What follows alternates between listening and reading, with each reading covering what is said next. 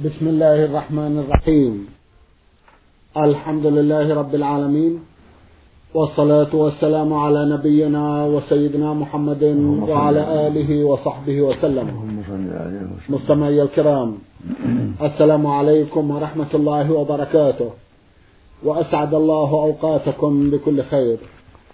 هذه حلقة جديدة مع رسائلكم في برنامج نور على الدرب. رسائلكم في هذه الحلقة نعرضها على سماحة الشيخ عبد العزيز ابن عبد الله بن باز المفتي العام للمملكة العربية السعودية ورئيس هيئة كبار العلماء. مع مطلع هذه الحلقة نرحب بسماحة الشيخ. ونشكر له تفضله بإجابة الإخوة المستمعين فأهلا وسهلا. حياكم الله وبارك فيكم. حياكم أولى رسائل هذه الحلقة رسالة وصلت إلى البرنامج من اليمن الحديدة باعثة الرسالة إحدى الأخوات تقول المرسلة أم عبد الله أم عبد الله صدرت رسالتها بالعبارات التالية تقول يسعدني أن أخبركم بأنني لم أعرف طريق الالتزام بأوامر الله ورسوله إلا بعد أن سمعت برنامجكم الذي اسمه نور على الدرب. وهو حق اسم على مسمى. فجزى الله كل من شارك في هذا البرنامج خيرا في الدنيا والآخرة. ولدي بعض الأسئلة. أرجو من سماحتكم التفضل بالإجابة عليها وجزاكم الله خيرا. سؤالها الأول تقول يا سماحة الشيخ؟ هل يجوز للرجل أن يتبرع لزوجته بدمه إذا احتاجت إلى ذلك جزاكم الله خيرا. بسم الله الرحمن الرحيم. الحمد لله وصلى الله وسلم على رسول الله وعلى آله وأصحابه ومن اهتدى بهداه. أما بعد فلقد سرني كثيرا اندفاعك أيها السائلة بهذا البرنامج والتزامك بأوامر الشرع بأسباب ذلك فالحمد لله. نسأل الله أن يزيدك من الخير. وأن يمنحك الفقه في الدين والثبات عليه وأن يوفقك وجميع المسلمين والمسلمات لكل ما فيه رضاه وصلاح وأمر عبادة. ولا شك أن هذا البرنامج بحمد الله نافع ومفيد فنسأل الله أن يوفق القائمين عليه لكل خير وأن يمنحهم إصابة الحق إنه سميع قريب. أما سؤالك أما سؤالك فلا بأس أن يساعدها بشيء من دمه إذا احتاجت الزوجة إلى شيء من دمه. فلا بأس. لأن هذه أشياء لا لا, لا دخل لها في تحريم. إنما هذا خاص بالرضاعة. أما مسألة المساعدة بشيء من الدم فلا حرج في ذلك عند الضرورة. جزاكم الله خيرا وأحسن إليكم. تقول أختنا في سؤالها الثاني إذا كان للإنسان محلات وشقق مؤجرة فكيف تكون زكاتها؟ الزكاة في الأجرة إذا كانت الشقق للغنية والاستفادة والتأجير ليس فيها زكاة ولكن الزكاة تكون في الأجرة إذا حال عليها الحول زكاها فإذا زكى الشقة. فإذا أجر الشقة مثلا بألف ريال إذا حال الحول على الألف وهو عنده ما خرجه ولا أنفقه يخرج زكاة الألف. 250 ربع العشر. وهكذا لو أجر بعشرة آلاف أو بأكثر أو بأقل ربع العشر. إذا حال الحول على أجرة إذا بقيت عنده حتى حال على الحول. أما إذا أوفى بها دين دينا أو أنفقها في حاجاته قبل الحول فلا زكاة فيها. جزاكم الله خيرا وأحسن إليكم. تقول أختنا في سؤال آخر أنا ولله الحمد. أحاول أن أكون ملتزمة بكل ما أمرني به الله وبكل ما نهاني عنه فأدعو أن يزيدني الله من فضله. لكن كل ما يؤرقني ويؤلمني أنني لا أبكي من خشية الله. أرجوكم أن ترشدوني إلى العمل الذي يجعلني أبكي من خشية الله. من أسباب ذلك التفكر بعظمة الله وما أعده لأوليائه من النعيم وما أعده لأعدائه من العذاب في دار الهوان في النار. تفكر في هذا. كون المسلم والمسلمة يجعل هذا على باله وأنه على خطر في هذه الحياة إلا إذا قبضه الله على الإسلام والاستقامة. يفكر في هذا كثير ويسأل ربه أن الله يمنحه. ثقة القلب وخشوع القلب والبكاء من خشيته سبحانه يسأل ربه ويرضى إليه. هذا من أسباب حصول البكاء من خشية الله. ومن أسباب ذلك العناية بطيب المطعم بطيب المطعم يتحرى الكسب الحلال الطيب يبتعد عن الكسب الحرام. كذلك مجالسة الأخيار والحرص على صحبتهم. هذا من أسباب خشوع القلب ودمع العين. نعم جزاكم الله خيرا وأحسن إليكم. سماحة الشيخ هل تأذنون لي بإعادة السؤال عن زكاة الشقق نعم. لو تكرمتم كيف تكون زكاة الشقق الشقة يعني المحل الذي يؤجر من العمارة ومن القصر. نعم. إذا أجرت الشقة بشيء معلوم نعم. ثم قبضت الأجرة قبل تمام الحول نعم. وأنفقتها في حاجاتها أو أنفقها الرجل في حاجاته نعم. فلا زكاة في ذلك. طيب. إذا أو أوفى بدين عليه. أما إذا بقيت الأجرة حتى حال عليه الحول عند المستأجر وعند المؤجر. طيب. يزكيها وكم تكون الزكاة لو ربع العشر. ربع العشر. نعم. في الألف مائتان وخمسون. في الألف؟ إيه. في الألف كم يرحم؟ لا في الألف خمسة وعشرون. في الألف خمسة وعشرون. وفي العشرة الآلاف مائتان وخمسون بارك الله وفي الأربعة الآلاف أو في أربعين ألف ألف واحد. نعم. يعني ربع العشر ربع العشر في الألف خمسة وعشرون. نعم.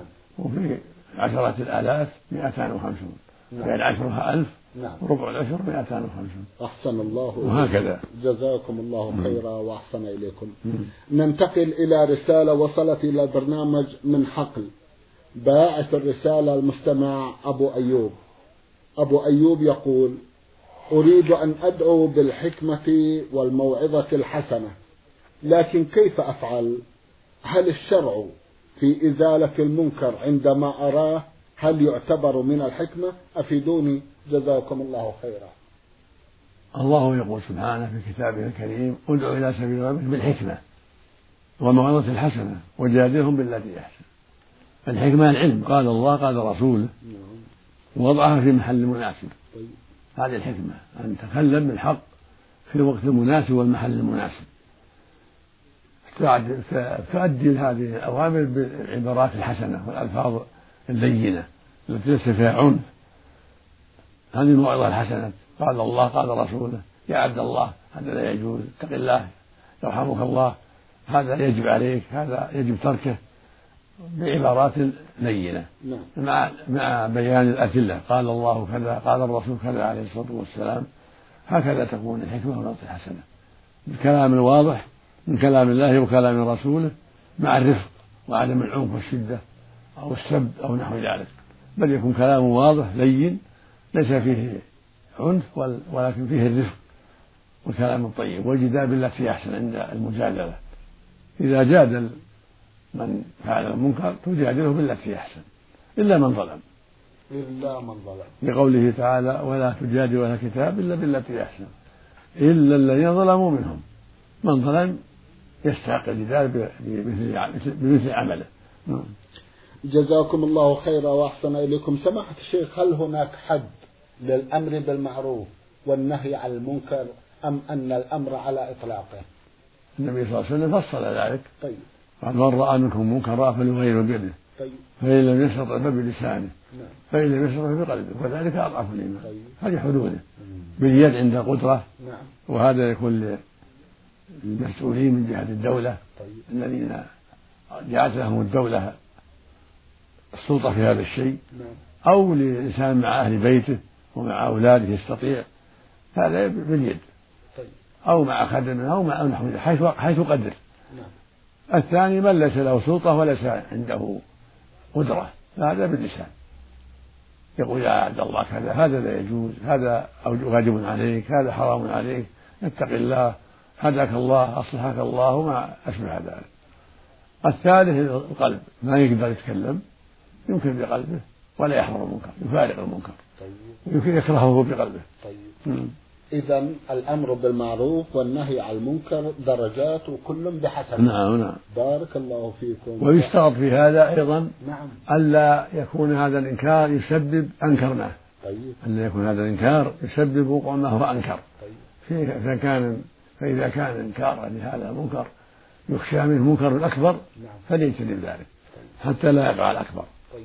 إذا كان إذا أنكر عليه مثلا جلوسه في محل مو مناسب أو أنكر عليه شرب الدخان أو ما أشبه ذلك نعم. شرب المسك شرب الخمر مغايظة. مغايظة له مم. أو إذا أنكر يسب المسلم سب الله. مم. ما ما كفى سب المسلم سب الله. فهذا لا يترك حتى يعالج بطريقة أخرى. طيب. المقصود أنه يتحرى في إنكار المنكر أن يترتب عليه زوال المنكر. طيب. وعدم حصول ما هو أنكر منه. طيب. فإذا كان في جماعة لو أنكر عليهم حصل منهم ما هو أنكر يتركهم إلى وقت آخر. طيب. أو إلى جهات أخرى تقوم عليهم. نعم. إذا هناك حدود وهناك قواعد نعم. على الآمر بالمعروف نعم. والناهي عن المنكر أن يتبعها ويسير عليها. نعم. قد صرح أبو العباس بن تيمية رحمه الله طيب. بهذا المعنى في كتاب الحسبة. مم. كتابه سماها الحسبة. نعم. صرح بهذا المعنى. طيب. جزاكم الله. خيرا. يبدو لي أن الأمر بالمعروف والنهي عن المنكر علم مستقل بذاته. نعم نعم علم مستقل علم مستقل يحتاج إلى عناية. والناس أقسام. نعم. الناس أقسام. نعم. فلا بد من من رعاية حصول المصلحة وزوال المضرة. طيب. المقصود من إنك- من إنكار المنكر زوال الشر حصول الخير. نعم. هذا المقصود. نعم. فإذا كان هذا الإنكار يترتب عليه زيادة الشر يؤجل لا يفعل. طيب. جزاكم الله خيرا وأحسن إليكم. ننتقل بعد هذا إلى رسالة وصلت إلى البرنامج من إحدى الأخوات المستمعات. رمزت لاسمها بالحروف ميم ميم. أختنا لها رسالة مطولة كلها شكوى وملاحظات على زوجها فهي تقول أنا فتاة في الثامن عشر من عمري ملتزمة والحمد لله. وقد زوجني أبي وأنا عمري في السادسة عشرة من رجل عنده امرأتان ولديه خمسة عشر ولدا أكبرهم في سني وأنا أشكو من زوجي الذي آمره بأن يعفي لحيته طاعة لله ورسوله ولكنه لم يفعل بل يقصرها على آخر شيء. ولولا كثرة الشيب لكان يحلقها بالموس ولأنه يقول إن الموس تكسر الشيب فاتخذ القص بدلا من الحلق وكلما أردت أن أكرر النصيحة قال لا تتدخلين في شأني علما بأنني لم أنجب أبناء منه حتى الآن فأخبرني يا سماحة الشيخ هل أطلب الطلاق من ذلكم الرجل أم أعيش وأصبر؟ وكيف تنصحونني؟ جزاكم الله خيرا علما بأنني أعتبره عاص لله ولرسوله. لقد أحسنت في إنكار المنكر. جزاك الله جزاك الله خيرا وفعلت ما يجب من إنكار المنكر. والله جل وعلا هو الذي يهدي من يشاء. كما قال سبحانه ليس عليك هداهم ولكن الله يهدي من يشاء. ويقول سبحانه إنك لا تهدي من أحببت ولكن الله يهدي من يشاء. والواجب عليه أن يتقي الله ويطيع الرسول صلى الله عليه وسلم. فالرسول عليه السلام يقول قصوا الشوارب وعفوا اللحى خالفوا المشركين. ويقول صلى الله عليه وسلم قصوا الشوارب ووفروا اللحى خالفوا المشركين. فالواجب عليه أن يتقي الله وأن يطيع الرسول صلى الله عليه وسلم وأن يعفي لحيته ويكرمها ويوفرها طاعة لله ولرسوله. وحذرا من غضب الله فالواجب عليه أن يسمع ويطيع لأمر الله ورسوله وأن يشكرك على ما فعلت من الخير وأن يقبل منك النصيحة لأنك فعلت ما ما ينبغي وما يجب. أما ما يتعلق بطلب الطلاق فهذا شيء يرجع إليك. إذا رأيت المصلحة في طلب الطلاق فلا بأس. إذا كان استمر على حاله ولم تجبي منه فلا مانع من طلب الطلاق. لعل الله يرزقك من هو خير منه. ويرزقك أيضا ذرية. فهذا عذر شرعي. لا بأس أن تطلب الطلاق إذا سمح أن يطلق. هذا طيب. ولعل الله يرزقه فيما هو أصلح منه. الله المستعان نعم. الله المستعان لها ملاحظة أخرى على ذلكم الزوج. تقول سماحة الشيخ زوجي لا يأتي بطلباتي كاملة ولا ينزلني للسوق. فإذا نزلت مع ابن زوجي أو أخي بدون استئذان هل علي إثم أو هل أكون عاصية لزوجي؟ علما بأنه يقول لا تنزلي مع أحد. لا تنزلي. يقول لا تنزلي لا تنزلي. وإذا كانت هناك حاجات لم يشتريها يشتريها أخوك أو غيره. والحمد لله. استنيبي من يشتريها بدل من خروجك إلا بإذنه. المرأة لا تخرج إلا بإذن زوجها إلا عند الضرورة. وهذه به ضرورة نعم. الحمد لله. يكفيك أخوك أو غيره. جزاكم الله خيرا. أيضا ملاحظتها الثالثة تقول بجواري نساء يزرنني وإذا أردت زيارتهن رفض زوجي علما بأنهم من جماعته. فهل أزورهم بدون استئذان وجهوني جزاكم الله خيرا. لا تزوروا لهن إلا بإذنه. وهم قد أحسنوا إذا زاروك جزاهم الله خيرا. أما أنت لا اعتذري إليهم أن زوجك منعك. هذا عذر شرعي. وله وقد يكون له مقاصد طيبة قد يكون غير ذلك. فعلى كل حال الذي نوصيك به ألا تعصيه في هذا. الزوج يطاع في المعروف وهذا من المعروف. فلا تعصيه فيه نعم. جزاكم الله خيرا وأحسن إليكم. رسالة من جمهورية مصر العربية بعثها مستمع يقول إيهاب صلاح الدين. يسأل ويقول ما هي مبطلات الإسلام؟ وإذا وقع أحد في أحد هذه المبطلات فكيف يعود إلى الإسلام مرة أخرى؟ جزاكم الله خيرا. مبطلات الإسلام هي نواقض الإسلام النواقض نعم نعم. أسباب الردة. نعم. وهذه بينها العلماء في باب مستقل في كتب الفقه. طيب. سموه باب حكم المرتد. ذكروه في كتب الفقه في آخر كتب في أواخر كتب الفقه. عندما ذكروا الجيات والغود والحدود ذكروا هذا هذا الباب. ففي إمكانك أن تراجع هذا الباب في كتب الحنابلة والشافعية والمالكية والحنفية وكتب أهل الحديث حتى تستفيد. تستفيد من هذه الكتب العظيمة. المقصود أن أن هذا الباب باب عظيم. ذكروا فيه نواقض الإسلام. وأعظمها الشرك بالله عز وجل. أن يدعو الأوثان يدعو أصحاب القبور أو يدعو النجوم أو يدعو الأصنام. أو يدعو الأشجار والأحجار يستغيث بها أو ينظر لها أو يذبح لها هذا من الشرك بالله الأكبر. كالذي يفعل عند قبر البدوي أو الحسين أو عند الشيخ عبد القادر في العراق أو ما أشبه ذلك من دعائهم والاستغاثة بهم هذا من الشرك الأكبر من نواقض الإسلام. ومن نواقض الإسلام سب الدين. يسب الدين يسب الإسلام أو يعيبه أو يتنقص الإسلام هذا من من نواقض الإسلام. ومن نواقض الإسلام الاستهزاء بالدين الاستهزاء بما قاله الله ورسوله أو الاستهزاء بالرسول أو بالقرآن هذا من نواقض الإسلام. كذلك إذا استحل ما حرم الله إذا قال الزنا حلال أو الخمر حلال أو الربا حلال يكون ردة عن الإسلام بإجماع المسلمين. كذلك إذا أسقط ما أوجب الله مثل اللي يقول الصلاة ما واجبة أو صوم رمضان هو واجب على المكلفين. أو الزكاة غير واجبة أو الحج هو واجب على المستطيع. هذا كله ردة عن الإسلام. وذكروا أنواع كثيرة غير, غير هذه الأشياء نعم. جزاكم الله خيرا وأحسن إليكم. يسأل عن الكفر الأكبر سماحة الشيخ وعن الكفر الأصغر وعن الفسوق الأكبر والفسوق الأصغر والشرك الأكبر والشرك الأصغر. ما أوجب الردة هذا كفر أكبر. وما لم يوجب الردة من أنواع الشرك كالرياء في الصلاة أو في القراءة هذا يسمى شرك أصغر. وهكذا اثنتان من الناس من كفر النياحة على الميت والطعن في الأنساب سماه النبي كفر قال اثنتان في الناس وما كفر الطعن في النسب والنياحة على الميت. سماها كفرا يعني كفرا أصغر. فالمقصود أن أن الكفر كفران أكبر وأصغر. والشرك شركان والنفاق نفاقان. فإذا تأملت النصوص الأدلة عرفت ذلك. فالنفاق الأصغر مثل الكذب خيانة الأمانة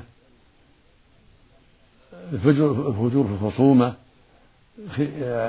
إخلاف الوعد هذه خصال النفاق الأصغر. أما النفاق الأكبر هو كون يضبر الكفر ويظهر الإسلام. يعني في الباطن لا يرى وجود اتباع الرسول صلى الله عليه وسلم. ولا يوحد الله في الباطن ولا يرى أن الدين حق ولا يرى حل تحريم الزنا ولا تحريم ما حرم الله في الباطن مع المنافقين مع الكفرة. هذا هو النفاق الأكبر نسأل الله العافية.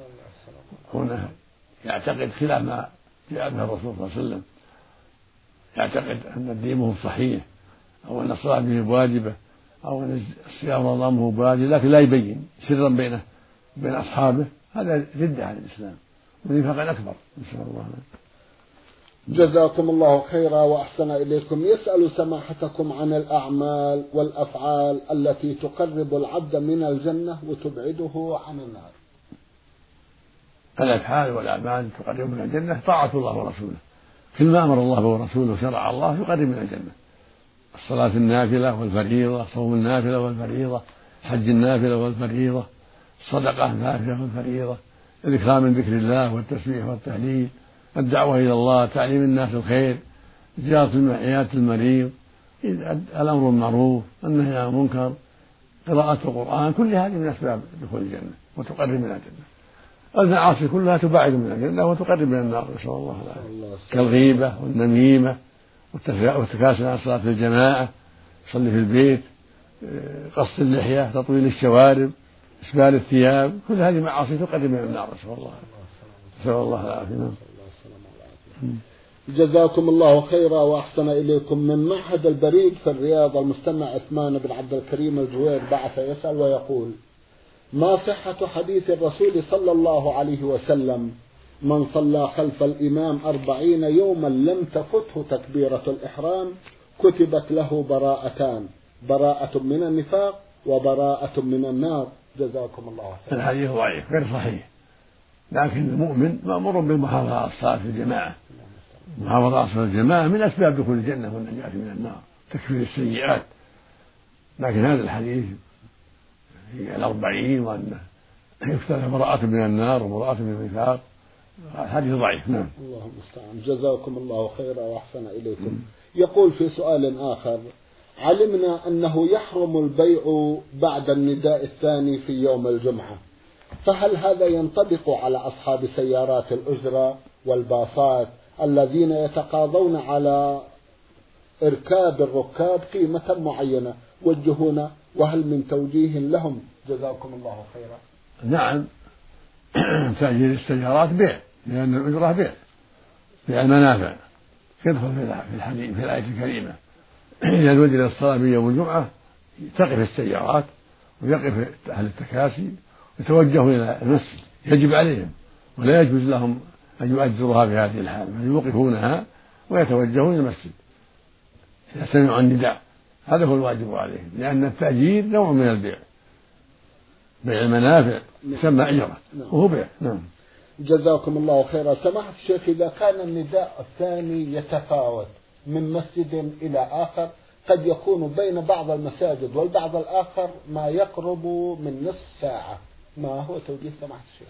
متى سمع المنادي في المحل اللي هو فيه كفى. إذا العبرة بالمحل اللي هو فيه. بارك الله فيك. نعم. جزاكم الله خيرا وأحسن إليكم. مستمع بعث يسأل ويقول كثيرا ما أرى في المنام أنني في شأن من شؤون الصلاة. إما الأذان وإما الوضوء وإما الإمامة وما أشبه ذلك. هل من توجيه لسماحتكم حول ما أرى؟ هذا يدل على خير إن شاء الله. يدل على عناية بالصلاة واهتمامك بالصلاة. فأنت على خير إن شاء الله. هذه علامة خير إن شاء الله. نعم. جزاكم الله خيرا. بشركم الله بالخير كما بشرتموه. جزاكم الله خيرا وأحسن إليكم. يسأل ويقول سماحة الشيخ ما هي الصفات التي ترونها في الزوجة الصالحة التي يريد أن يخطبها الرجل. الزوجة الصالحة هي المقيمة لأمر الله. المحافظة على الصلاة في أوقاتها البعيدة عن التبرج في خروجها إلى الأسواق المعروفة بحسن السمت والسيرة. هذه هي الزوجة الصالحة فالتي تريد زواجها. اسأل عنها. لقوله صلى الله عليه وسلم فاظفر بذات الدين تربت يداك. فإذا ذكرت لك بالمحافظة على الصلاة والتستر وعدم التفرج وعدم تعاطي الكذب وما أشبه ذلك فهذه هي المرأة الصالحة. الله يسر أمرنا وأمرك نعم. اللهم آمين. جزاكم الله خيرا وأحسن إليكم. يقول صلينا مدة كبيرة وراء رجل يرابي وبعدها تاب إلى الله تعالى لكنه لم يرد المال الذي اكتسبه زيادة على أصحابه. ما هو توجيهكم في صلاتنا السابقة؟ والآن جزاكم الله خيرا. الصلاة صحيحة والحمد لله. والتوبة الصحيحة من تاب الله عليه تاب توبة صادقة. وإذا كان حين غاب جاهل فله مسألة. أما إن كان يعلم وتساهل فيتصدق بما دخل من الربا يعطيه الفقراء والمساكين. لأن الله يقول جل وعلا وأحل الله البيع وحرم الربا. فمن جاءه موعظة من ربه فانتهى فله مسألة وأمره إلى الله. فإذا كان حين جاءته موعظة حين علم علم التحريم تاب إلى الله فله مسألة ولا يرد المعاملات السابقة. أما إذا كان لا قد علم ولكن تساهل واستمر فإنما دخل من الربا لا لا يجوز له. بل يجب عليه أن يصرفه في وجوه البر والخير بالصدقة على الفقراء والمساكين والمشاريع الخيرية ولا يبقيه نفسه جزاكم الله خيرا وأحسن إليكم. يقول في سؤال آخر هل أفرق في معيشتي بين إخوتي الذين لا يصلون علما بأنهم أفقه مني كما يقول؟ أعد. هل أفرق في معيشتي بين إخوتي الذين لا يصلون علما بأنهم أفقه مني؟ نعم ينبغي أن تكون على حدة. ما داموا لا يصلون لا تصحبهم ولا تجالسهم. بل يستحقون الهجر حتى يتوبوا إلى الله ويصلوا. وأنت خلك على حدة طعام يكون على حدة. اللهم إلا أن تقع صدفة في ضيافة أو دعوة أو نحو ذلك الشيء القليل العارض مع النصيحة ومع التوجيه لا يضر إن شاء الله. جزاكم الله خيرا وأحسن إليكم. سماحة الشيخ في ختام هذا اللقاء أتوجه لكم بالشكر الجزيل بعد شكر الله سبحانه وتعالى على تفضلكم بإجابة الإخوة المستمعين وآمل أن يتجدد اللقاء وأنتم على خير. اللهم آمين. مستمعي الكرام كان لقاؤنا في هذه الحلقة مع سماحة الشيخ عبد العزيز ابن عبد الله بن باز المفتي العام للمملكة العربية السعودية ورئيس هيئة كبار العلماء. شكرا لسماحة الشيخ. وأنتم يا مستمعي الكرام شكرا لحسن متابعتكم. ونحن نرحب برسائلكم على عنوان البرنامج. المملكة العربية السعودية الرياض الإذاعة برنامج نور على الدرب. مرة أخرى شكرا لكم مستمعي الكرام ولكم تحية من زميلي مهندس الإذاعة الخارجية فهد العثمان. وسلام الله عليكم ورحمته وبركاته.